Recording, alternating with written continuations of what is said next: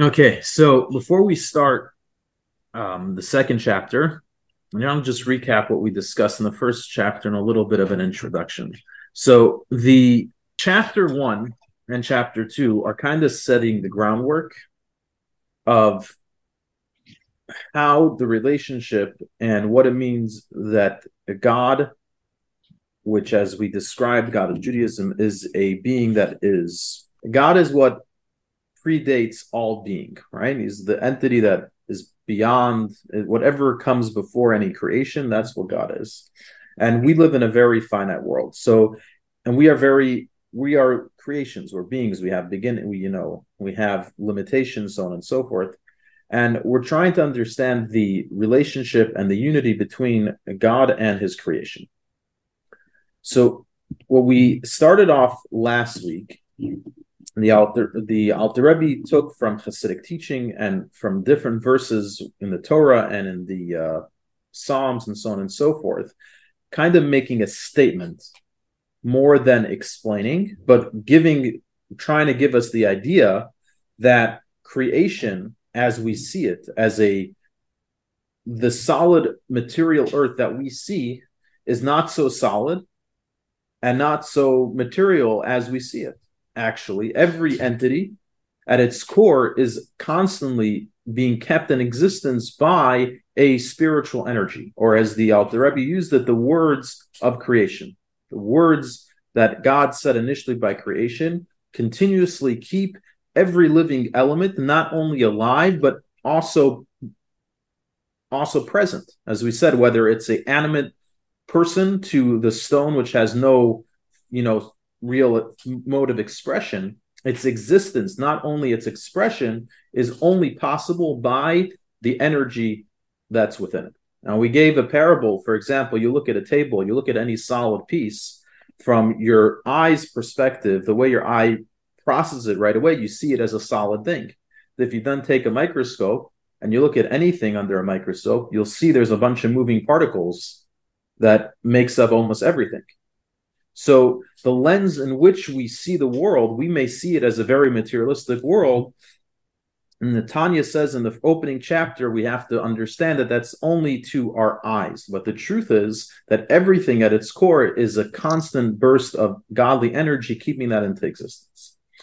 From taking it from a matter-of-fact statement in chapter 1, in chapter 2, the Tanya is going to try to now share this information in a more logical terminology and show us why it makes sense that everything in this world needs a constant boost of God's energy or the words of creation in order to keep it in existence. And that's what he's going to do in chapter 2. Now, I wanted to just digress, if I may, before we begin the actual chapter, on the reason why the Alter Rebbe takes this approach. First, taking it as this is the way it is because the Torah says so, and then in chapter 2 trying, breaking it down analytically and in more, process it.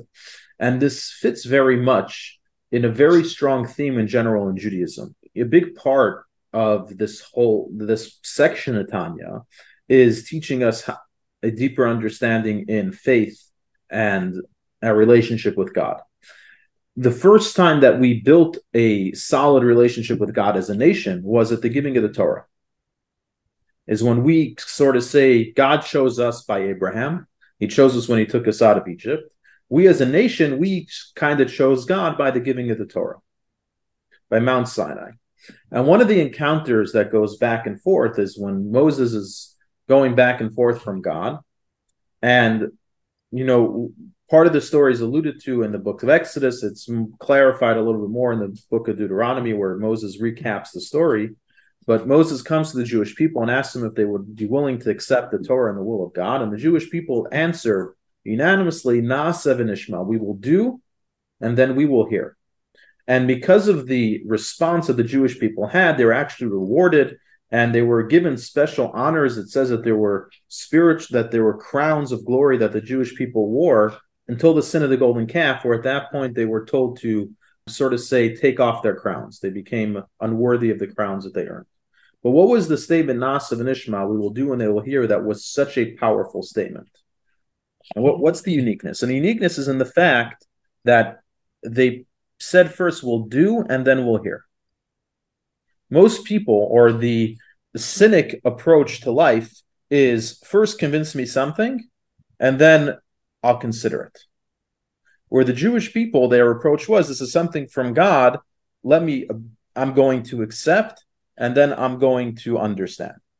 So when it comes to principles and ideas in the Torah, there's a certain sentiment where faith comes very strong in, is that before we try to rationalize, we have to appreciate what it is that we are trying to rationalize. If we look at the Torah and we look at God as another test subject or study element, then no, I don't have to accept anything until I understand it. But if we understand God as the ultimate truth that there is in the world, and the Torah is given by God himself, so it's not a question in my analysis, am I trying to understand if the Torah is true or not? It's the analysis is more for me to understand the truth that lies within the Torah. And that's a very different point of study or so on that one is trying to have.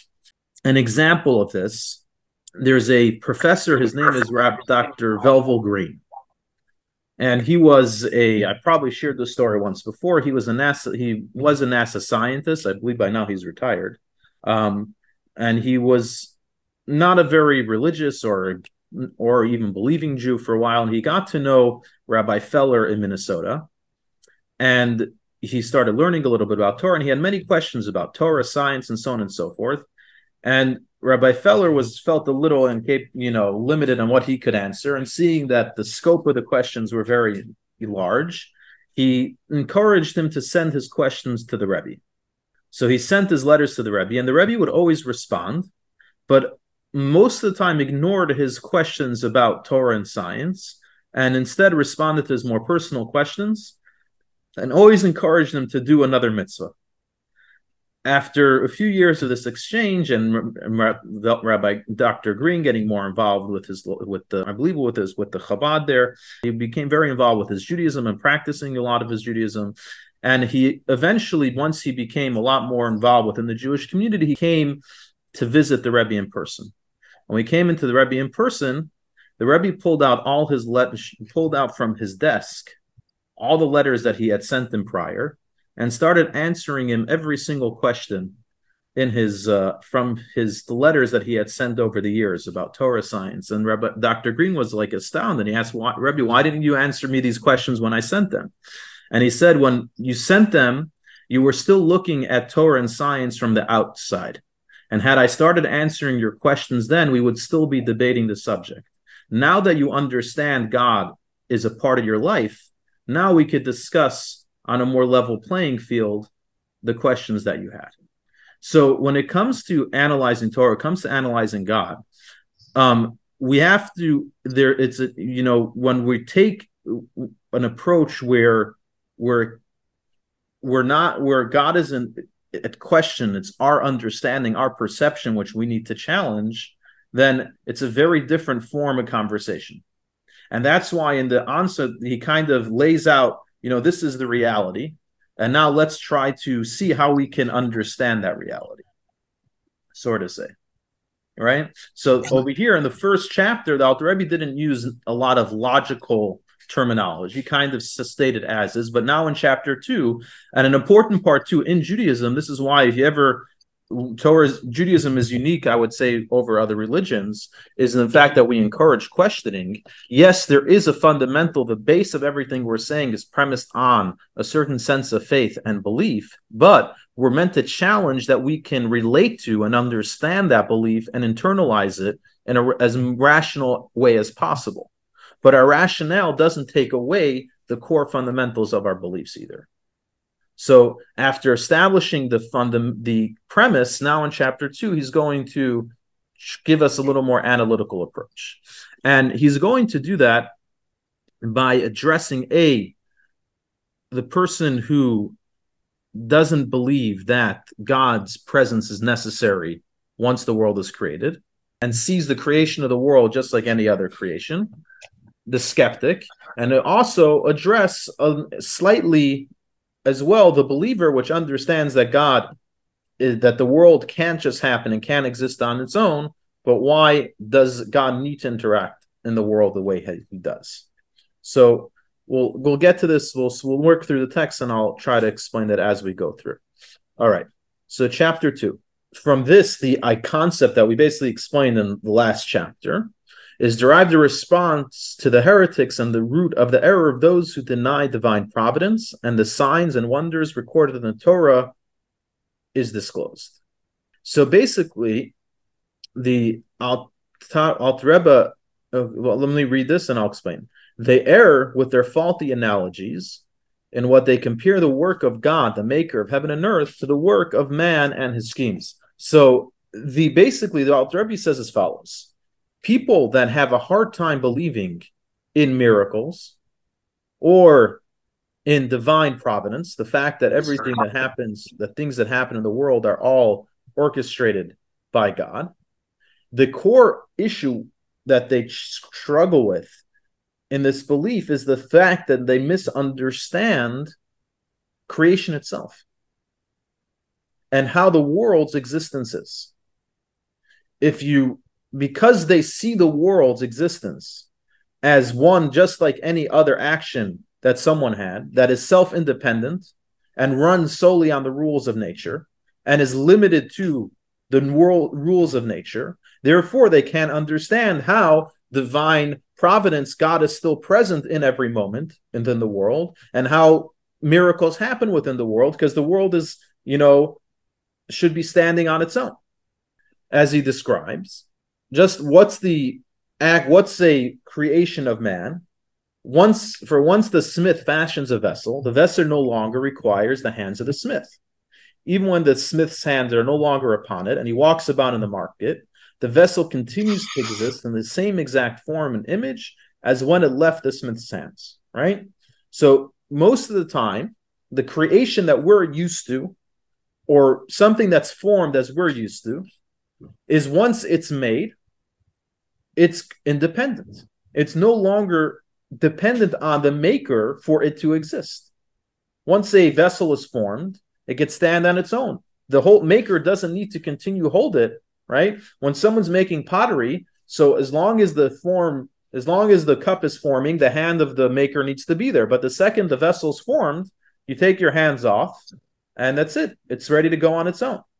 And the same thing is with everything. We need that interaction that man usually needs for creation is usually only in the act of creation or use, but it exists on its own.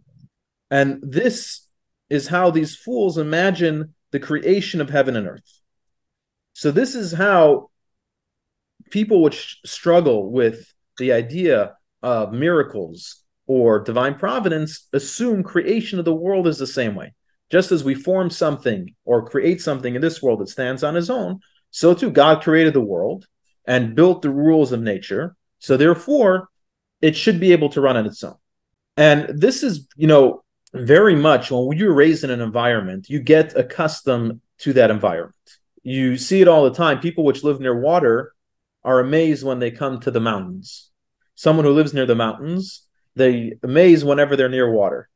Someone who grows up with the snow can't wait to get to the beach. Someone who grows up with the beach is all excited when it starts snowing, and so on and so forth. The environment that you grow up in, you tend to take for granted, and you get excited by, so you don't necessarily see the excitement or the beauty of your environment. So we're raised with, also by nature, because we're raised within a world which is running and is functioning by, right? We don't necessarily stop to realize the miracle of that existence that we're in.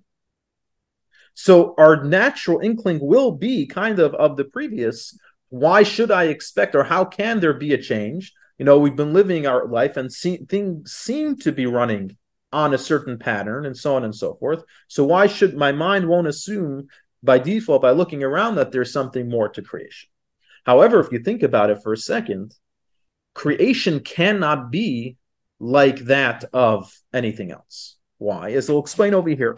However, they are blind, and this is what I said. A lot of times our environment, because we're we're born into it. We're blind to it. And, there's the famous parable of the climber who decides that he's going to climb one of the most ambitious, mountainsides possible, very steep. And he trains himself for years and years to get to it. And he climbs the mountain, and he's climbing and climbing and climbing. And he reaches the top, and he's all excited. And he gets to the top, and he sees there's a little kid at the top of the mountain. And he's shocked, I trained for years to get to this, and there's this little kid here. And he asks the kid, how did you get to the top? And he says, what do you mean? I was born here, right? So when we're born somewhere, we don't necessarily realize, or we're blind to the greatness of where we are.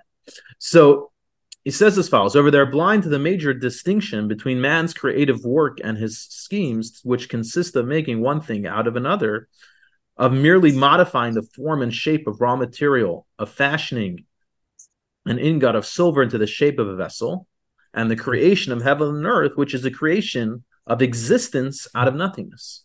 Creation that we're used to is not really a creation. It's a reformatting, so to say, of something that pre-existed. So yes, metal existed, or silver existed, before it was formed into a cup or into a candlestick or into anything else. Even energy exists within this world. We're just finding ways to harness it. And electronics, every invention that's ever happened, as ingenious as it may be, is only discovering possibilities of what pre-existed already. So any creation and invention that there is only applying resources in another way. And that's why it can exist even when we step away, because it existed in a certain way even before we stepped in to make it. We're just rebranding it for a different use. However, when it comes to creation, we talk about creation itself. Creation itself is coming at some point. There was nothing.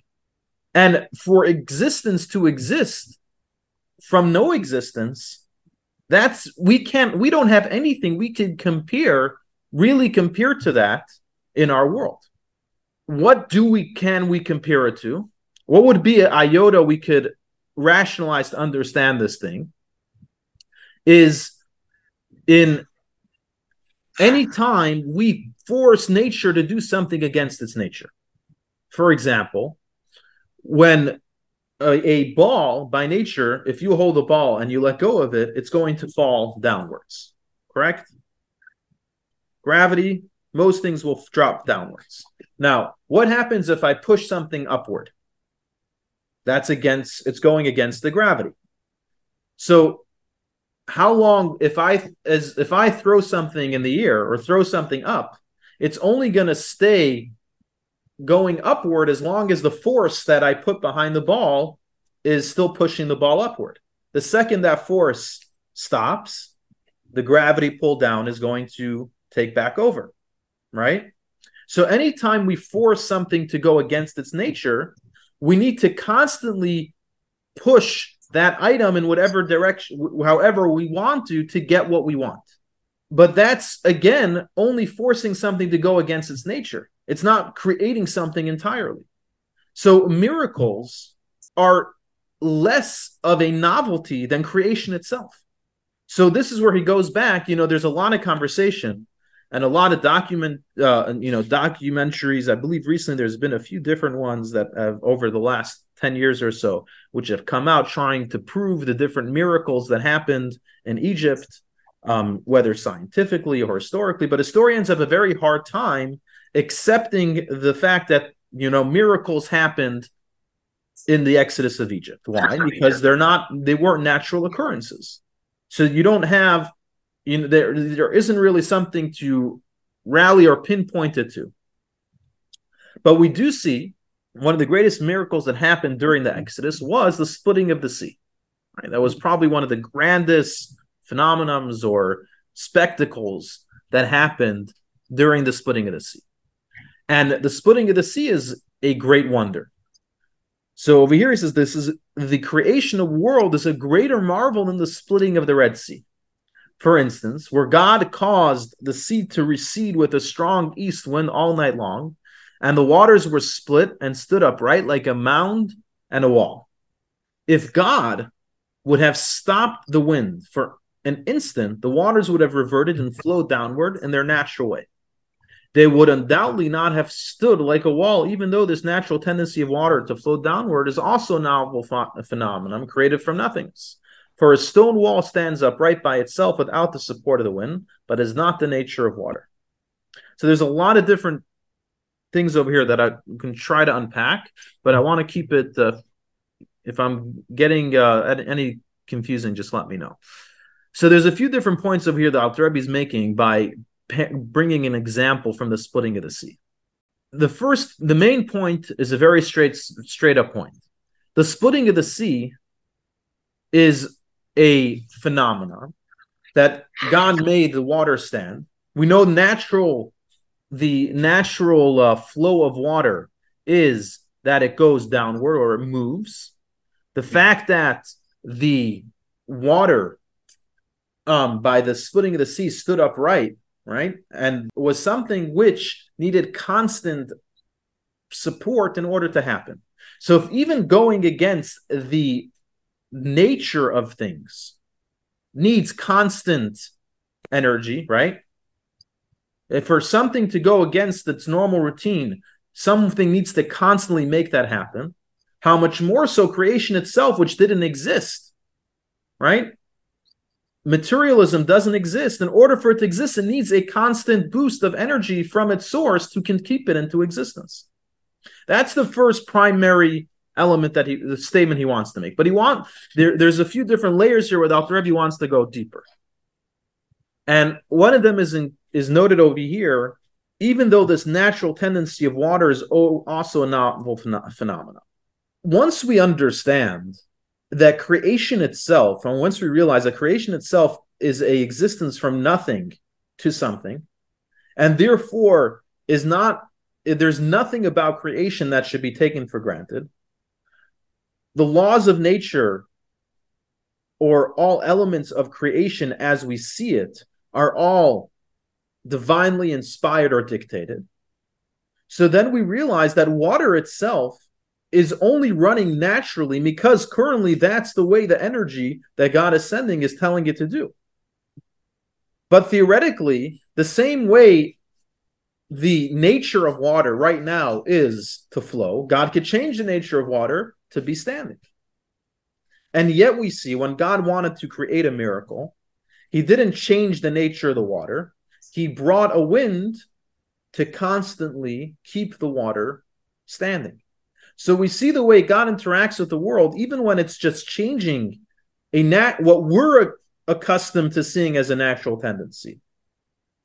God does so by actively changing it. So how much more so God does so when it comes to creation itself? And this answers a deeper question where we're not just trying to rationalize why the world doesn't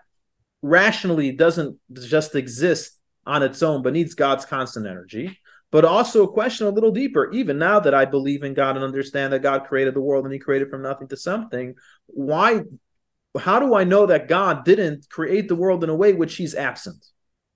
Maybe God did create the world, but he's so great that he could create the world and stand away.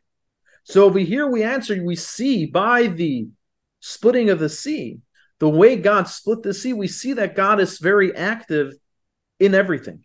From the fact that the way he changed the water, he didn't just change the nature of the water, but he actively kept on a wind blowing to keep the water standing. So if we see even miracles, God is so actively involved, how much more so in creation itself that God is constantly involved.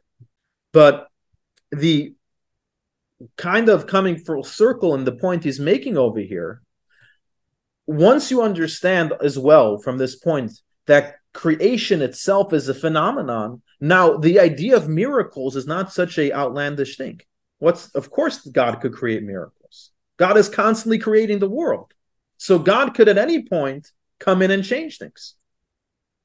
God is not It's not like when a miracle happens, you need to page God and say, hey, we need a miracle going on over here. God is constantly involved in keeping creation going. And because everything of creation is a constant, revitalization from God, so the idea that God is intimately involved, that there's divine providence or that there could be a miracle, is no longer a major astonishment because the whole world is a miracle. The fact that we exist every second is a miracle. So back to the rationale over here.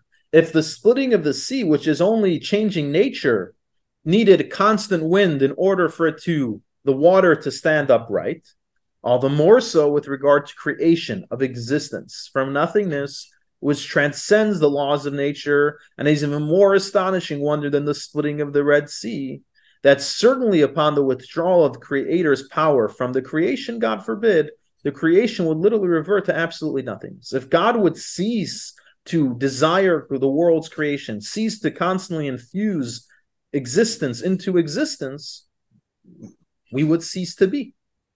There would be nothing. There's no, when it comes to a cup being molded from silver, the silver pre-existed. So therefore, if once I reshape the silver, there's no reason to assume the silver will fall apart because the silver pre-existed before. But with creation, there was nothing theoretically 3 seconds ago that to guarantee that in 3 seconds from now there will continue to be something.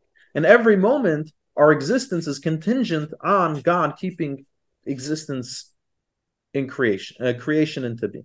Rather, the force of the Creator must constantly be within creation to grant it life and sustain it.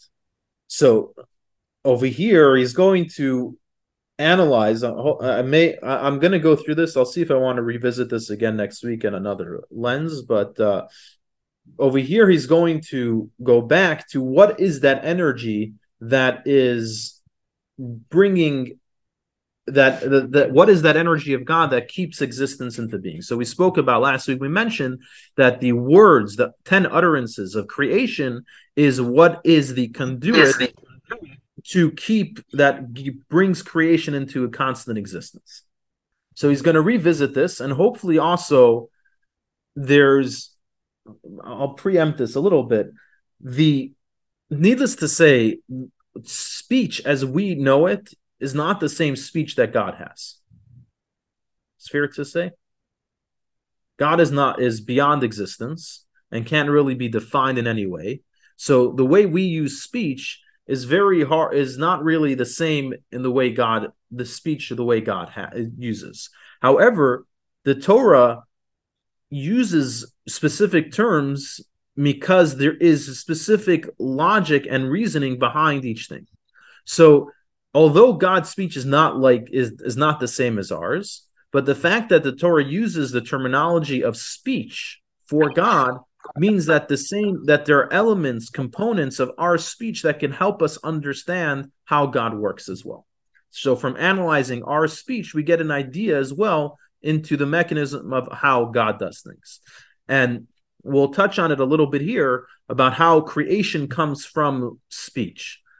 I don't recall down how much we'll talk about it, but this is a big topic analyzed in great detail within Hasidic philosophy, is why speech is the metaphor for creation.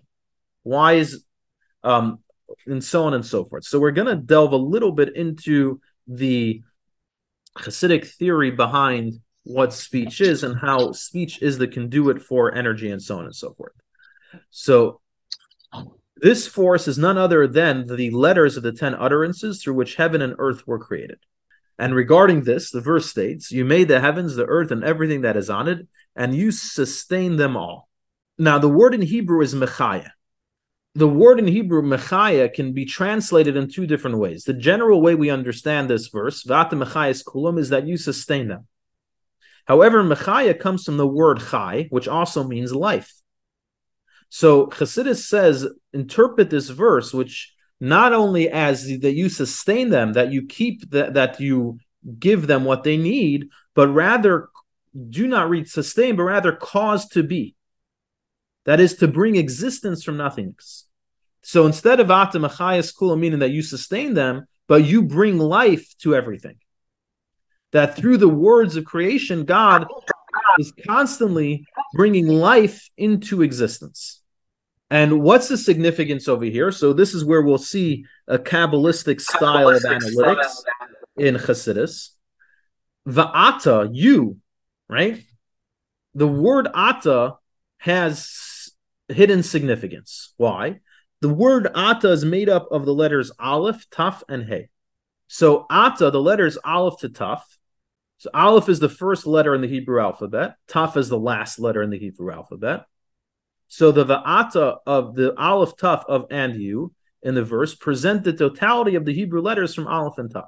So when we say you, it doesn't just mean you, but the letters and the words of the utterances, the letters from A to Z, basically, from Aleph to Taf, are what bring existence into creation and into being. Ba'ata mechaya, the you, the letters is what brings life into everything. And it doesn't end there. So remember, there's three letters. There's the Aleph, there's the Taf, and there's the Hey. What's the significance of the Hey? The Hey and the numerical equivalent of the final letter of the word, Ba'ata, the letter Hey, which is 5, represents the 5 organs of articulation, the origins of the letters. So when we speak, there's 5 different parts of our body that are used to articulate all the different letters. The throat, the palate, the tongue, the teeth, and the lips, right? Each of those things are part of our expression. So the hey at the end is the modes of expression. And I don't want to get into it in detail, but in Kabbalah as well, it's discussed how there's 4 different sources of energy that the letters can be coming through as well. So the same way we have 4 different organs or modes that help, that we channel our wording, our letters through. So the same thing is true with regard to God and in creation, that the letters and the words of God have 4 different channels in which they are, which they can be coming through in order for creation to happen. So over here he's going to address slightly the fact that we're using, speaking of God as using speech and having 5 different modes of the words going through, even though, although God has no bodily form. So when we use the terminology of speech and organs, obviously we're not talking about physical speech and organs. However, the Torah categorically states, about him the Lord spoke and the Lord said. We see all the time the terminology of the words, the terminology Lord, that God spoke, God said, and so on and so forth. So there's definitely, in the way God interacts with us, there is a form of words or expression or speech. And it's the same speech. Anytime, I'll try to explain this a little bit. In Chassidus, basically what he's going to say over here is that what we see from a Kabbalistic standpoint, anytime God interacts with something beyond him or does something where there's that affects, sort of say, something beyond him, even though there's nothing, it's a whole different conversation on that term that I just used. But when God sort of say interacts with creation, whatever dimension it may be, he does throw, speech is that way of doing so. And that's why we see constantly God, Vaidaber, Vayomer, God spoke, God said, so on and so forth. And it's the same speech that's used for dictating ideas, metaphors, prophecies, is the same speech which caused creation. The divine speech represents the revelation of the 22 supernal letters to the prophets, which became enclosed in their intellect and their comprehension in the form of prophetic vision, and is also in their thoughts and speech as written, the Spirit of the Lord spoke through me, and his word is on my tongue as interpreted by their reason. So just like we see the terminology of the concept of God speaking, whether it's through vision or actually physically having words said through his prophets, that same speech is, in a similar fashion, the same way his speech got enclosed and formed ideas, that same way God's words become clothed and create the world. In a similar fashion, letters became enclosed in the creations that are, as it is written, by the word of the Lord were the heavens made, by the breath of his mouth, all their hosts. So I want to step back and try to elaborate on this a little bit. I'll do it. We just had a beautiful musical evening on Sunday, so I'll take music as an example, right? When we speak about music or notes, if I want to record music, there are multiple forms and avenues in which I can do that. I can record it on a cassette player. I can record it on a CD. I can record it on my phone. Or I can record it by writing it down into notes. In each of these recordings, I'm using different techniques. The way a cassette records is a different technique than the way a CD records, and the way which is different than the digital recording, which is different than notes, which is writing down on paper, right? And the way I would also hear or be able to, after the recording, the way I would be able to determine the tune would also be different. I can't play, I need a cassette player to play the cassette. I need a CD player to play the CD, right? I need a computer or phone to play a digital file. And for notes, I can hear the tune in my head without actually pressing play if I know how to read notes, right? But at the same time, we're all recording the same song, correct? So over here as well, God's mode of expression, it can be the same words, and yet depending on the mode or the way that they're being interacted in, they will become expressed or recorded in a different format. So God's words and can be on a more refined level or in the spiritual realms exist more as concepts, and are felt as the word of God, so on and so forth. Whereas in this world, God's words become enclosed in creation itself. But everything is still all an expression of God. It's all the same music notes. And this is where we see a concept, for example, Torah. There's the Torah itself is a concept which predates the Torah, predates creation. And we're told that the angels studied the Torah before it was given to mankind. However, as Moses argued with the angels when the angels didn't want Moses to take the Torah, is that the physical form of the Torah is only prevalent in this world. So God's words taking on a form of actual creation only happens when it comes into creation in this world. However, they're all infused and empowered by the word of God. Right. So what's the difference? What's the difference? The difference is on how expressive and how in tune the mode. Like when I said, when a digital file or a recording of music, when you press play, you hear the notes, right? When the notes get written down on a piece of paper, unless you know how to read the notes, it doesn't by default play a song, unless you know how to read the notes. But the song is recorded there. So the same thing with God's words, depending on how it's being encapsulated, how it's being perceived, will be depending on how clear the messaging or the wording or the music, the tune of God is. So the more physical it's being expressed, the less we may see the tune of God hidden behind the expression. So what makes a difference between God's words being expressed in a prophecy or in the act of creation is on how revealed God's presence is felt in that transmission. So, however, this enclothing of the letters in the creation only comes about through many immense transmutations until they descend into the corporal world of action, whereas the comprehension of the prophets is in the world of in a higher spiritual sphere, which becomes enclosed in the world of creation. I don't want to get involved in the different worlds, but the concept is the stage of the recording is a more refined transmission of God's message. So, therefore, in prophecy, God's message is a lot more clear. Whereas in this physical realm, God's message is a little bit less visible or processed, but God's message is still behind every element in creation.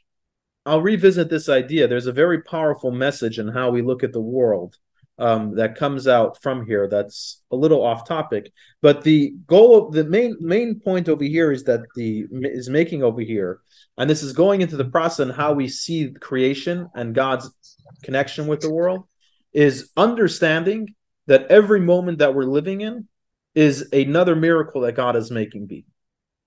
And like we said, once if we can understand that, we meditate on this concept that God is constantly needs to infuse life into creation, then the idea of God, divine providence, and the idea of miracles can also become something which is not a shock in any way, shape, or form. So, like we said in the first chapter, he stated this point and more as a matter of fact. In this last chapter, he wanted to explain is the reality is that creation is not a built off pre-existing materials. Existence comes to be from nothing, and for that to continue to exist, it's just like trying to keep a ball in the air. You need to constantly blow or find something or hold it in the ear, because the second you let go, it's going to drop. The same thing with creation. God constantly is holding us into existence, because the second he pulls away, there's nothing to force it to remain in existence. So that's the main takeaway from this chapter. And like I said, when we have more time, maybe beginning of next week, I'll try to give a beautiful takeaway on the extent, the power of being a part of God's plans, and this then come out specifically in this world, based off what we learned at the end of this chapter as well. But we'll do that, and if you want to read ahead at all, so that you want to be more engaged in the conversation, we're going to be probably starting chapter 3 next week if you want to read ahead before we do that.